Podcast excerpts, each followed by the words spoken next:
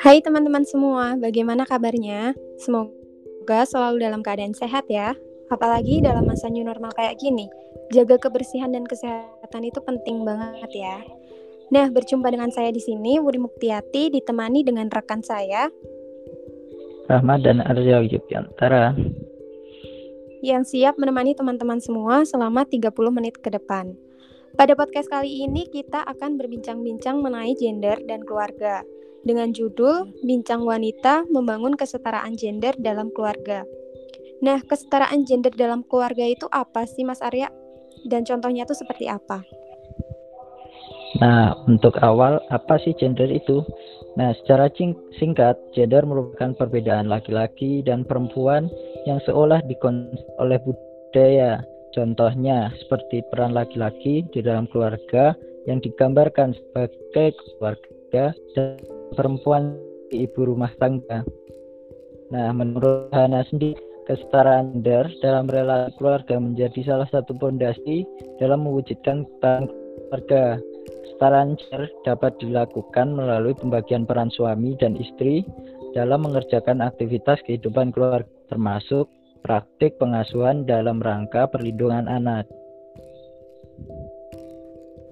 Nah, udah tahu kan apa kesetaraan gender dalam keluarga itu? Dan untuk lebih jelasnya, kita kedatangan tamu spesial. Beliau ini seorang dosen dari UIN Sunan Kalijaga, Ibu Inayah Romania.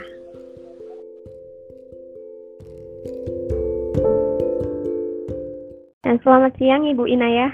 Selamat siang Mbak Mbak Uri. Bagaimana Ibu kabarnya? Alhamdulillah sehat, mudah-mudahan sehat terus ya. Doain ya kalian juga sehat kan? Alhamdulillah sehat Bu. Hmm, akhir-akhir ini lagi menjalani kesibukan apa Bu?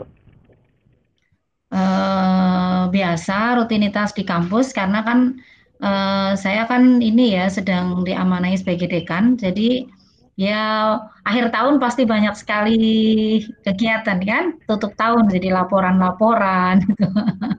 Harus menyelesaikan semua program gitu.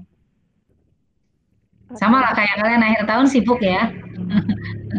Baru UTS ya? Mau UTS.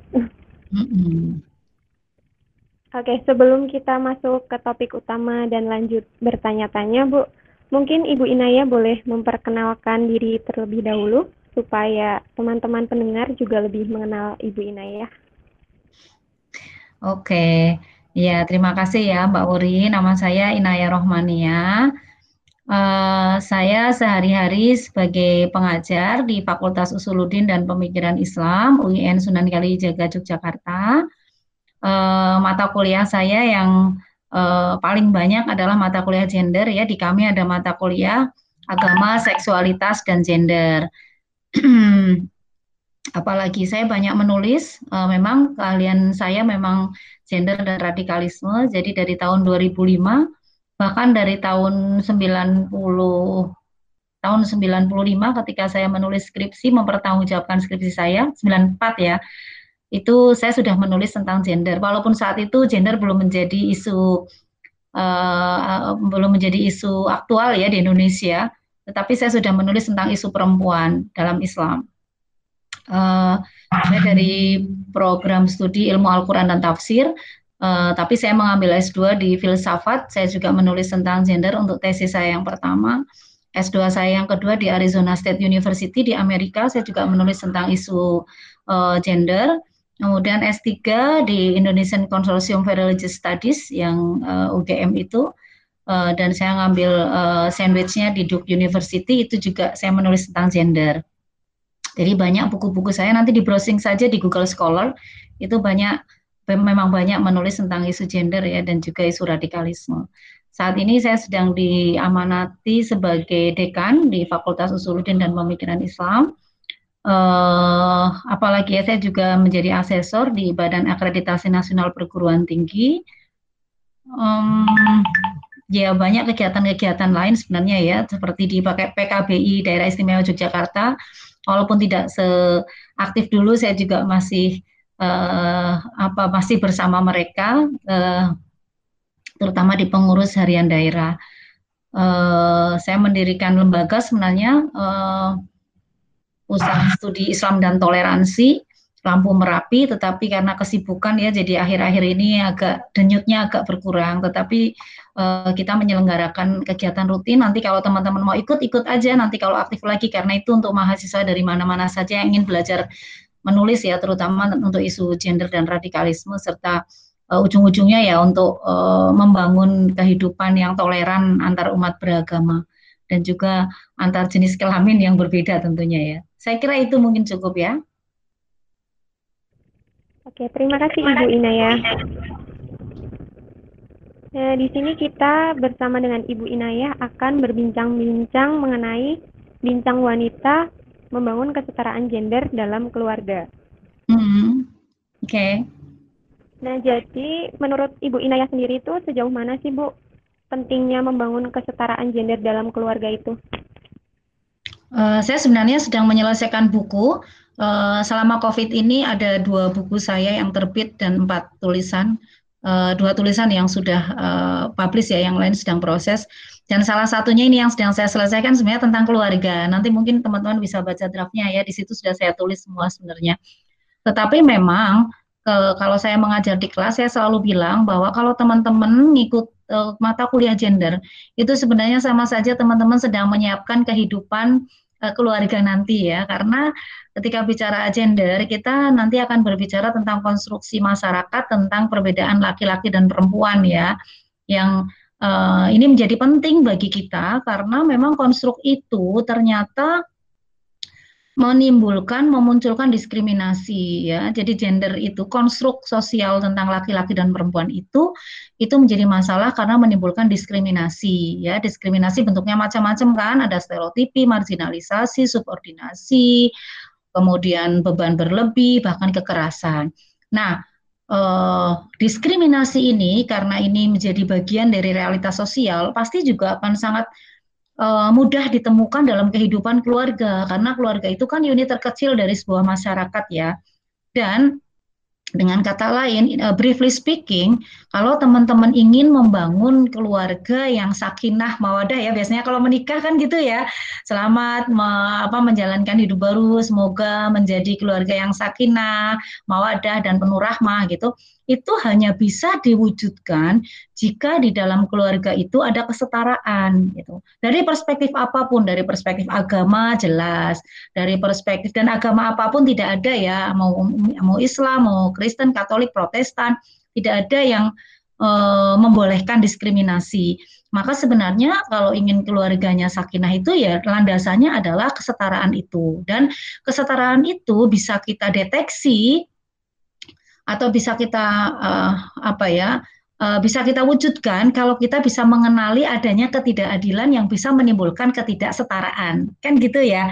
Oleh karena itu di situlah pentingnya kalian sebagai mahasiswa kita sebagai akademisi membantu masyarakat mendeteksi adanya diskriminasi di masyarakat termasuk di dalam keluarga gitu.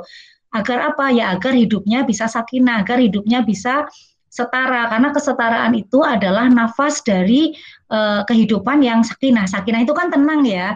Ketenangan itu hanya bisa tercapai kalau di dalam keluarga itu ada uh, ada kesalingan, kesetaraan dan kesalingan. Dan untuk bisa saling itu kan harus setara. Kalau ada yang superior, ada yang inferior. Nah, kalian kan dari prodi sosiologi ya. Di prodinya apa ini teman-teman? Kalian dari prodi, ah, prodi sosiologi. Oke, saya langsung nyambung ke teori ya. Nah, oke, okay, bagus. Nah, kalau dengan orang sosiologi lebih mudah ya ngomongin soal gender karena this is part of your uh, areas ya, study area. Jadi uh, dalam teori sosiologi misalnya katakanlah dalam teori mainstreamnya Karl Marx ya bahwa di mana ada uh, kelas sosial gitu, di mana ada kelas yang uh, dianggap borjuis dan ada kelas yang proletar, maka di situlah akan terjadi penindasan kan gitu. Nah maka kalau di dalam rumah tangga itu ada yang dianggap superior dan ada yang dianggap inferior itu kemungkinan terjadinya kekerasan itu sangat besar kan gitu kalau kata sosiolog. Nah di situlah pentingnya kita mendeteksi eh, apa mendeteksi adanya diskriminasi di masyarakat agar kita bisa ikut memperbaiki masyarakat pelan-pelan sehingga bisa mewujudkan keadilan paling tidak mulai dari keluarga kita. Gitu Mbak Wuri, mudah-mudahan jelas ya. Jadi kalau menurut Ibu, apa sih kunci utama dalam membangun suatu kesetaraan gender di dalam sebuah keluarga seperti itu, Bu? Yang jelas kunci pertama itu harus adanya uh, kesadaran bahwa uh, kita itu sama-sama manusia dan dibedakan. Kalau kita dari perspektif apa dulu ya, dari perspektif agama, maka memang seharusnya ada kesadaran bahwa kita sama-sama ciptaan Tuhan uh, yang hanya dibedakan di hadapan Tuhan bukan karena jenis kelaminnya, tapi karena ketakwa ketakwaannya, karena ibadah kita. Kan gitu ya. Dari perspektif sosiologis bahwa harus ada kesadaran bahwa sebagai umat, sebagai manusia masing-masing laki-laki maupun perempuan itu mempunyai kebutuhan, gitu. Mempunyai kebutuhan apa? Uh, bukan hanya kebutuhan, masing-masing punya hak gitu. Misalnya hak hidup, ya kan? Nah, laki-laki maupun perempuan ketika sebelum menikah harus punya kesadaran bahwa pasangan kita itu punya hak hidup yang sama. Gitu. Hak hidup itu sebenarnya nanti implikasinya juga hak untuk hidup baik di dalam rumah maupun di luar rumah beraktualisasi. Maka eh, agar bisa membangun kehidupan yang setara di dalam keluarga itu harus dibangun dulu kesadaran bahwa uh, pasangan kita itu juga uh, pasangan adalah seseorang yang merdeka, yang bukan karena menikah kemudian seolah-olah ini kalau kalian kan seolah-olah kalau udah menikah udahlah aku milikmu ya, engkau milikku itu sebenarnya salah itu. Kenapa? Karena masing-masing sebenarnya punya dunianya gitu. Menikah itu bukan berarti kita akan memiliki lahir batin. Ya lahir batin memiliki itu artinya adalah saling, kesalingan, bukan memiliki sebagai barang ya yang harus manut uh, diapakan saja karena dia milikku gitu. Itu itu bukan pernikahan, itu bukan cinta ya. Kalau dalam konsep Islam itu bukan cinta. Karena nanti saya jelaskan tentang konsep mawadah dalam agama Islam ya. Tetapi secara sosiologis bahwa kalau mau terjadi kesetaraan di dalam sebuah keluarga ya harus ada kesadaran tentang bagaimana menghargai pasangan yang sebagai makhluk sosial dia punya hak itu tadi sebagai warga negara dia punya hak, sebagai manusia dia punya hak, sebagai makhluk sosial dia punya hak yang sama gitu. Yang hanya dibedakan karena apa ya? Ya tergantung kalau uh, yang membedakan kalau secara agama ya berarti kan ketaatannya, kan gitu ya. Nah itu, jadi yang membedakan kita adalah sejauh mana usaha kita, bukan jenis kelaminnya. Nah kalau ada kesadaran kayak gitu, itu pasti yang terbangun di dalam rumah tangga itu kesalingan kok, gitu. Biasanya kan karena ada uh, mengapa mengapa kemudian uh, terjadi ketidaksetaraan? Ya karena ada yang merasa superior dan ada yang merasa inferior. Dan itu yang seharusnya uh, dihilangkan ketika akan membangun sebuah keluarga. Bahkan agama pun jelas loh di dalam Islam itu hunna libasulakum wa antum libasulahuna dalam konsep Islam saja laki-laki perempuan itu setara loh sebagai pakaian jadi sama-sama menjadi pakaian bagi yang lain. Namanya pakaian itu kan harus saling menutupi, saling melengkapi, saling menghangatkan, bukan saling bukan saling menghancurkan ya, bukan saling membuat tidak nyaman karena pakaian ini kan simbol kenyamanan toh gitu. Jadi itu. Jadi sebenarnya gampang-gampang susah karena ini soal egoisme kan gitu ya, soal egoisme dan dan mungkin di satu sisi untuk yang inferior uh, tentang uh, percaya diri atau tidak percaya diri. Jadi siapa yang mau menikah harus siap untuk bisa menerima pasangannya sebagai pasangan yang setara. Itu dulu. Kalau mau terjadi kesetaraan dalam rumah tangga. Gitu. Mungkin bagi teman-teman banyak hal yang baru ya karena selama ini seolah-olah bahwa bangga banget mengatakan maukah kau menjadi imam imamku, aku menjadi makmumku. Itu sebenarnya nggak ada kayak gitu itu di dalam Islam itu. Itu lebay banget itu, sangat lebay. Mengapa? Karena imam, imam itu kan sholat. Keluarga kok disamakan dengan sholat, itu jelas beda lah. Keluarga itu kan kontrak sosial atau hubungan sosial antara dua individu bahkan dua keluarga besar. Masa di, dihubungkan dengan sholat? Gitu loh. Jadi saya kira gitu. Yang namanya keluarga itu pasti harusnya simbiosis mutualisme. Jadi itu adalah perpaduan dua orang yang masing-masing mempunyai hak gitu yang harus saling dihormati. Dan secara sosiologis, psikologis maupun teologis itu sebenarnya kalau ingin menciptakan keluarga yang sakinah, mawadah dan penuh kasih sayang itu ya kalau dalam bahasa agama itu harus kufu memang. Kufu itu adalah setara. Pernikahan perkawinan itu harus setara memang idealnya. Setara itu kan artinya memang harus harus apa ya? Harus tidak ada yang merasa superior dan tidak ada yang merasa inferior kan? Gitu. Tapi sayangnya itu jarang di jarang diomongin ya di dalam pengajian-pengajian ya. Padahal harusnya kufu loh. Konsep pernikahan itu adalah mukafaah. Jadi kese apa kesetaraan, harus se, seimbang, keseimbangan gitu. Gimana? Kalau teman-teman masih muda-muda, makanya kalau sekarang punya pacar posesif, ganti aja, ganti tuh, cari cari pacar yang bisa saling ngobrol, saling menghargai, saling mendukung. Gitu, Ma'ruf nggak enak juga loh kalau punya pasangan kok inferior gitu kita jadi merasa nggak punya teman untuk ngomong. Tapi kalau setara itu diajak ngomong juga enak gitu. Dan diajak bekerja juga enak. Karena nggak tanpa jadi kita harus kita merasa istimewa tanpa harus uh, underestimate tanpa harus merendahkan pasangan kita gitu. Jadi sama-sama istimewa kan jadi enak tuh gitu. Nah itu keluarga sebenarnya idealnya seperti itu asik ya kalau kalau keluarga kayak gitu ya. Dan itu pasti bisa kok. Tergantung niatnya. Ada lagi pertanyaan? Iya berarti kunci utama uh, itu kesetaraan ya bu? Yang ya, betul itu setara. Kesetaraan keseimbangan dan kesalingan. Saya kira kalau sudah begitu pasti yang akan tercipta adalah keadilan, gitu. Keadilan dan ya pasti bahagialah itu. Uh, kalau Ibu Indaya sendiri, bagaimana cara Ibu menerapkan kesetaraan gender dalam keluarga, Bu? Saya kebetulan punya anak tiga, uh, dua laki-laki, satu perempuan. Anak pertama laki-laki, anak kedua perempuan, anak ketiga laki-laki. Uh, dan memang uh, konstruksi ini memang yang paling efektif itu dibangun di, melalui keluarga ya. Jadi internalisasi eh, yang paling efektif kalau kita menggunakan teorinya misalnya Peter Berger ya, bagaimana membangun dunia realitas ya pada individu, itu memang di dalam keluarga. Dan itu memang kami menerapkan di dalam rumah. Eh, dari hal yang sederhana bahwa di dalam rumah itu kami tidak membeda-bedakan antara eh, peran bapak dan peran ibu gitu. Terutama dalam hal peran sosial. Kalau mengandung jelas ya, karena itu kan peran kodrati alamiah uh, bapaknya anak-anak nggak bisa bilang uh, mama capek ngandung sini aku yang ngandung gantian. Nggak bisa karena ini kodrat kan gitu. Jadi untuk hal-hal yang kodrat di itu yang tidak bisa di share yang tidak bisa digantikan yang tidak bisa dipertukarkan ya. Itu yang disebut dengan uh, kodrati sesuatu yang tidak yang bukan konstruk ya tetapi kodrati. Menyusui menyusui biologis ya. Kalau menyusui sosiologis pun bisa loh kalau biologis karena dia harus menyusu langsung maka tidak bisa digantikan ya saya yang harus melakukan. Tapi begitu saya kuliah misalnya ketika kami di Amerika biasa saya memerah susu taruh di uh, kulkas. Nanti kalau bayinya nangis bapaknya yang menyusui. Ternyata bapak juga bisa menyusui loh secara sosiologis karena menggunakan alat gitu tinggal dia tinggal ngangetin nyusuin lah anak kami it's okay it's it's it's, it's it, it works well gitu loh nggak ada masalah Nah, untuk pekerjaan-pekerjaan yang lain itu kan tidak memerlukan uh, organ apa reproduktif ya.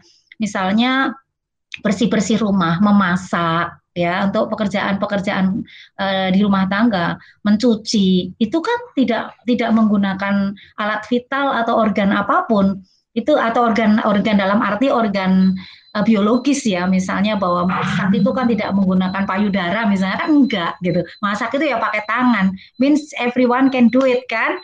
Bisa dilakukan oleh laki-laki maupun perempuan. Jadi di kami biasa anak saya yang barat biasa dia masak gitu cowok. Dia pada dia S2 di UGM uh, yang bungsu biasa gitu masak sendiri biasa pagi-pagi mereka nyapu gitu. Kami bekerja sama dengan dan tanpa harus membedakan siapa harus mengerjakan apa gitu Uh, jadi di dalam keluarga kami tidak tidak mengenal uh, perbedaan seperti yang pada masyarakat mungkin dianggap sebagai pekerjaan laki-laki dan perempuan gitu.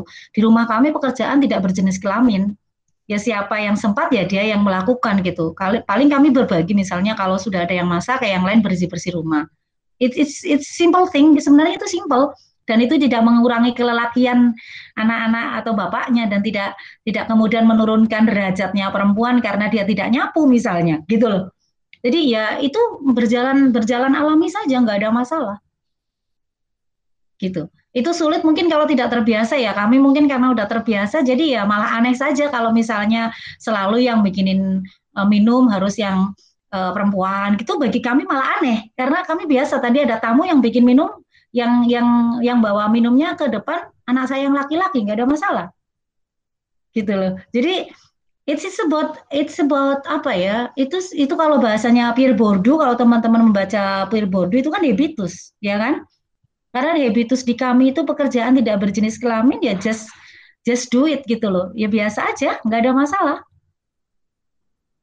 punya bayi gitu malam-malam bayi menangis ya bapaknya yang bangun karena saya udah capek menyusuin kecuali dia mau menyusu dia bangunin saya untuk menyusui karena dia tidak bisa menyusui secara biologis kan? Tapi kalau hanya membersihkan popok kalau hanya um, apa misalnya mengganti popok atau kemudian menggendong gitu kan bisa siapa saja. Nah itu. Jadi kalau di kami sih nggak ada masalah ya karena udah terbiasa aja gitu. Di keluarga muda sekarang kayaknya banyak kok yang sudah mulai begitu ya. Teman-teman saya juga uh, di kampus gitu kami punya grup Kartini, kami sering sharing gitu, dosen-dosen uh, di uh, UIN Sunan Kalijaga gitu banyak juga yang sudah sharing pekerjaan di rumah gitu dan gak ada masalah itu. Gitu. Makanya ini cara berpikir kalian juga harus dirubah bahwa pekerjaan itu jangan dikasih jenis kelamin karena itu bisa selama bisa dilakukan oleh dua-duanya ya jangan menganggap pekerjaan yang satu lebih mulia daripada yang lain. Yang mulia itu yang mau bekerja, bukan pekerjaannya. Gitu. Berarti di keluarga Ibu memang kesetaraan gender itu udah ditanamkan gitu ya Bu? Berarti sudah Nah, tapi kan Bu, uh, di keluarga lain mungkin uh, kesetaraan gender itu kan belum terlaksana dengan baik dan bagaimana sih pendapat Ibu tentang orang tua yang mungkin masih konservatif terhadap kesetaraan gender di keluarga? Bahkan kadang uh, orang tua tidak mau menerima pendapat anaknya karena dianggap orang tua itu ya sudah banyak pengalamannya, sudah hmm. terlalu banyak makan asam dan garam, sedangkan anak-anaknya kan belum. Itu seperti apa Bu pendapat ya. Itu memang berkaitan dengan strategi kita untuk mensosialisasikan uh, kesetaraan ya, pentingnya kesetaraan dalam keluarga memang ya. Jadi, nah orang tua kita itu kan mereka hidup dalam era yang berbeda dengan kita ya, yang di mana mungkin ya masa penjajahan itu juga punya pengalaman apa ya meng mengajarkan mereka cara hidup yang berbeda. Jangankan mereka berpikir untuk hidup uh, apa ya setara dengan pasangannya untuk makan saja mereka masih berat. Misalnya seperti itu ya. Walaupun we hope that everything is is uh, getting better and better ya, tetapi justru di saat inilah kita harus melakukan perubahan. Sehingga kita berharap nanti di masyarakat dari keluarga yang kecil, di masyarakat yang lebih luas juga akan terjadi perubahan. Gitu. Jadi sekali lagi, mulailah dari diri kita sendiri gitu. Jangan mengharap untuk merubah ibu bapak kita. Itu susah. Yang ada adalah sedikit demi sedikit mempengaruhi mereka, tapi jangan harap untuk merubah total sebagaimana pikiran kita. Yang bisa kita lakukan adalah ketika kita berkeluarga, maka rubahlah gitu, bentuklah keluarga kita sehingga kita menciptakan sejarah baru. Itu yang paling mungkin. Kalau saya karena saya ngajar ya, ya saya rubah saya mau melakukan perubahan di keluarga saya dan melakukan perubahan di komunitas mahasiswa-mahasiswi saya di kelas gitu kan. Dengan mengajarkan seperti ini, ini kan kemudian timbul kesadaran, kesadaran baru gitu di mahasiswa bahwa hey, laki-laki kamu jangan merasa sombong karena kelakianmu ya gitu. E, lebih baik kamu bangga karena prestasimu, karena kesetiaanmu gitu. Perempuan, kamu jangan merasa inferior karena kamu perempuan. Kamu merasalah inferior kalau kamu tidak bisa berprestasi. Kan gitu. Jadi sama-sama didorong untuk maju dan didorong untuk saling setara. Nah, itu. Jadi memang kita juga harus berhati-hati ngomong dengan uh, orang tua kita ya karena bagaimanapun mereka punya world view yang apa world view yang berbeda karena pengalaman hidup. Uh, mengenai dari hubungan suami istri tadi, uh, kalau menurut ibu sendiri pendapat ibu bagaimana sih kalau seorang istri itu memiliki pendapatan yang lebih besar dari uh, misal kita suami ya?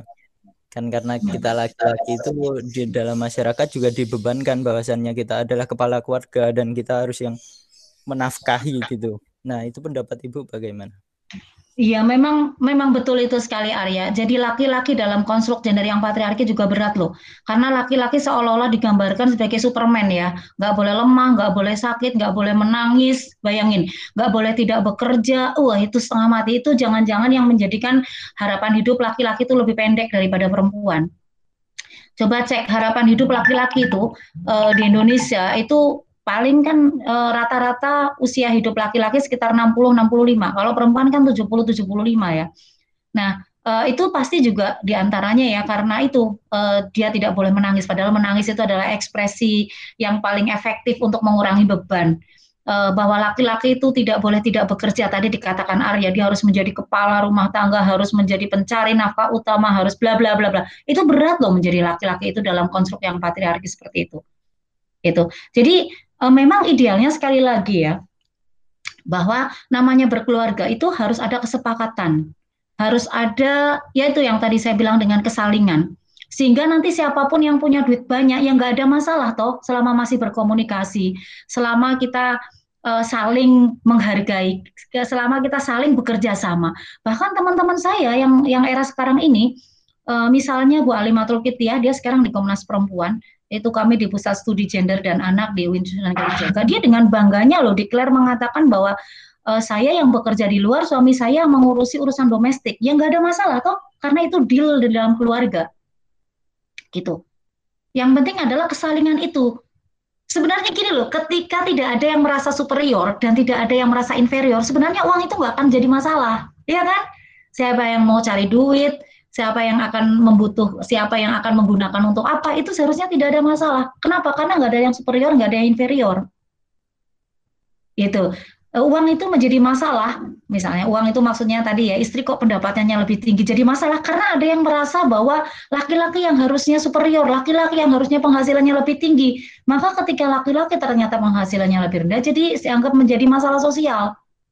Tapi ketika kita kemudian uh, melihat kenyataan bahwa ya yang namanya aja konstruk ya, namanya aja kehidupan, namanya saja realitas. Bisa saja kemudian ternyata perempuannya yang lebih pinter, yang kemudian lebih lebih bisa berkarir, duitnya lebih banyak ya nggak ada masalah toh. Wong itu tidak membuat dia superior, gitu loh. Dan tidak juga membuat laki-laki inferior. Sama dengan ketika laki-laki yang bekerja, perempuannya kemudian misalnya memilih untuk tidak bekerja karena masih punya bayi misalnya, Ya nggak ada masalah atau kalau itu pilihan. Yang penting jangan kemudian laki-laki yang kemudian cari duit merasa superior dan perempuan yang take care anak-anak dipandang inferior. Karena tanpa itu juga nggak bisa berjalan gitu loh. Karena kan banyak keluarga yang ini ya dalam kasus-kasus KDRT itu sering kali terjadi KDRT karena laki-laki merasa harus dipatuhi karena dia yang sudah mencari uang. Padahal dibayangin, mencari uang saja tanpa ada yang kemudian mengoperasionalisasikan di dalam rumah tangga, tanpa ada yang mengurusi anak-anak, memang bisa jalan keluarga. Kan nggak bisa jalan. Gitu. Itu artinya adalah sebenarnya persoalannya ya Arya itu adalah lebih pada bagaimana membangun uh, kesetaraan dan kesalingan itu gitu. Jadi ya itulah eh, PR kita juga untuk bisa mempengaruhi masyarakat bahwa jangan sampai hanya karena laki-laki misalnya pendapatannya lebih rendah daripada perempuan kemudian dianggap inferior gitu. Itulah ruginya kalau ada yang superior dan ada yang inferior. Makanya idealnya memang setara, ya kan? Itu menjawab pertanyaan kalian sendiri bahwa kalau sudah setara, karena setara kan tidak ada yang inferior, tidak ada yang superior. Walaupun perempuan mungkin gajinya lima kali lipat, nggak ada masalah, wong tidak membuat dia superior kok, tetap setara. Atau perempuannya mungkin gajinya cuma 200 ribu, yang laki-laki 2 miliar, ya nggak ada masalah Wong tidak kemudian membuat yang laki-lakinya superior, tapi tetap kesalingan gitu. Jadi memang kata kuncinya di situ kesalingan, kesetaraan, bekerja sama, ya sudah aman. Gitu. Ya memang kadang eh, hambatan kita memang ketika di masyarakat pada umumnya kita hidup, apalagi kalau di masyarakat misalnya mana ya yang sangat kuat gitu. Di NTB misalnya saya pernah di NTB itu, bahkan laki-laki nggak boleh itu di Lombok itu masuk ke dapur misalnya itu betul-betul nggak boleh. Dapur itu kayak berjenis kelamin gitu loh. Pokoknya dapur itu jenis kelaminnya eh, apa perempuan misalnya. Nah ini memang tantangan kita ya untuk pelan-pelan bisa eh, merubah masyarakat. Tetapi ya rubahlah dari diri sendiri, gitu, dari keluarga kita. Saya kira gitu Arya. Ya. Mudah-mudahan mudah-mudahan menjawab ya Arya. Nanti mulailah dari keluargamu dulu Arya. Karena memang untuk setara itu membutuhkan uh, kerendahan hati ya, membutuhkan uh, kerelaan untuk berbagi, membutuhkan uh, kerelaan untuk menerima kehadiran orang lain yang yang memilih yang kita yakini memiliki hak yang setara dengan kita. Itu sih sebenarnya. Ya, uh, ya untuk yang terakhir nih Bu, uh, ada nggak sih pesan dan pesan buat Ibu uh, untuk uh, secara umum bagaimana sih membangun kesetaraan gender ini dalam keluarga? Uh, untuk closing statement aja sih sebenarnya. Uh, kalau menurut saya intinya mulailah dari diri sendiri ya. Karena ini memang penting ya di dalam rumah tangga itu memang kalau ingin bahagia kalau ingin menghindarkan diri dari kekerasan dalam rumah tangga uh, menghindarkan diri dari konflik yang berkepanjangan kalau konflik pasti ada lah ya namanya hidup bersama. Itu kan yeah. pasti ada konflik ya. Itu nggak mungkin nggak ada. Tapi bagaimana konflik di, bisa diatasi sehingga sakinah tetap sakinah itu memang harus ada kesetaraan, keterbukaan, kesalingan dan keseimbangan itu. Nah, dari mana memulainya? Saya selalu dari bilang mulailah dari diri sendiri gitu. Ya, siapa yang harus memulai? Ya semua, terutama kita yang sudah punya kesadaran ini. Maka kalau teman-teman ini yang masih muda sebelum menikah, eh, siapkanlah gitu loh diri kita sendiri yang harus disiapkan.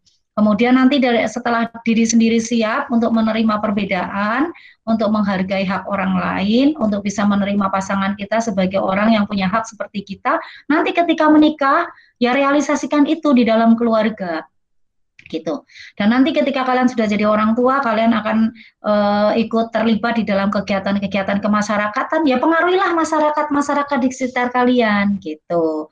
Apa yang kalian lakukan di dalam keluarga kecil kalian, kalian ajarkan pada orang-orang di sekitar kalian. Kalau kalian jadi guru, karena dari UNY, ya nanti tanamkan itu pada murid-murid kalian. Sehingga nanti akan semakin banyak masyarakat yang menyadari pentingnya saling menghormati, pentingnya saling menghargai, pentingnya saling menerima pasangan kita sebagai pasangan yang setara di dalam keluarga itu menurut saya itu yang paling penting kalian lakukan. Karena kita bisa melakukan dari sekarang juga gitu siapa pun bisa mulai dari sekarang karena dimulai dari diri kita masing-masing.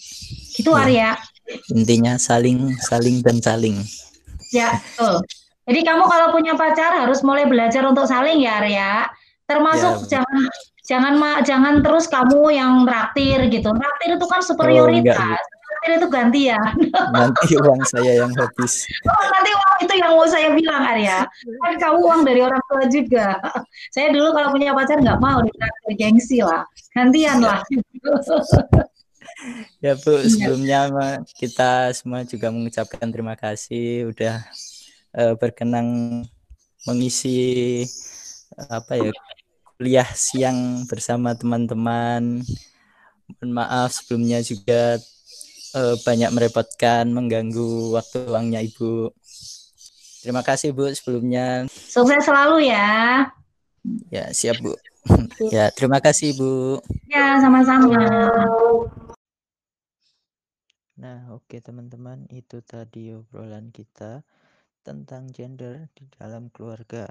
Terima kasih buat teman-teman yang udah dengerin podcast. Sampai jumpa di lain kesempatan.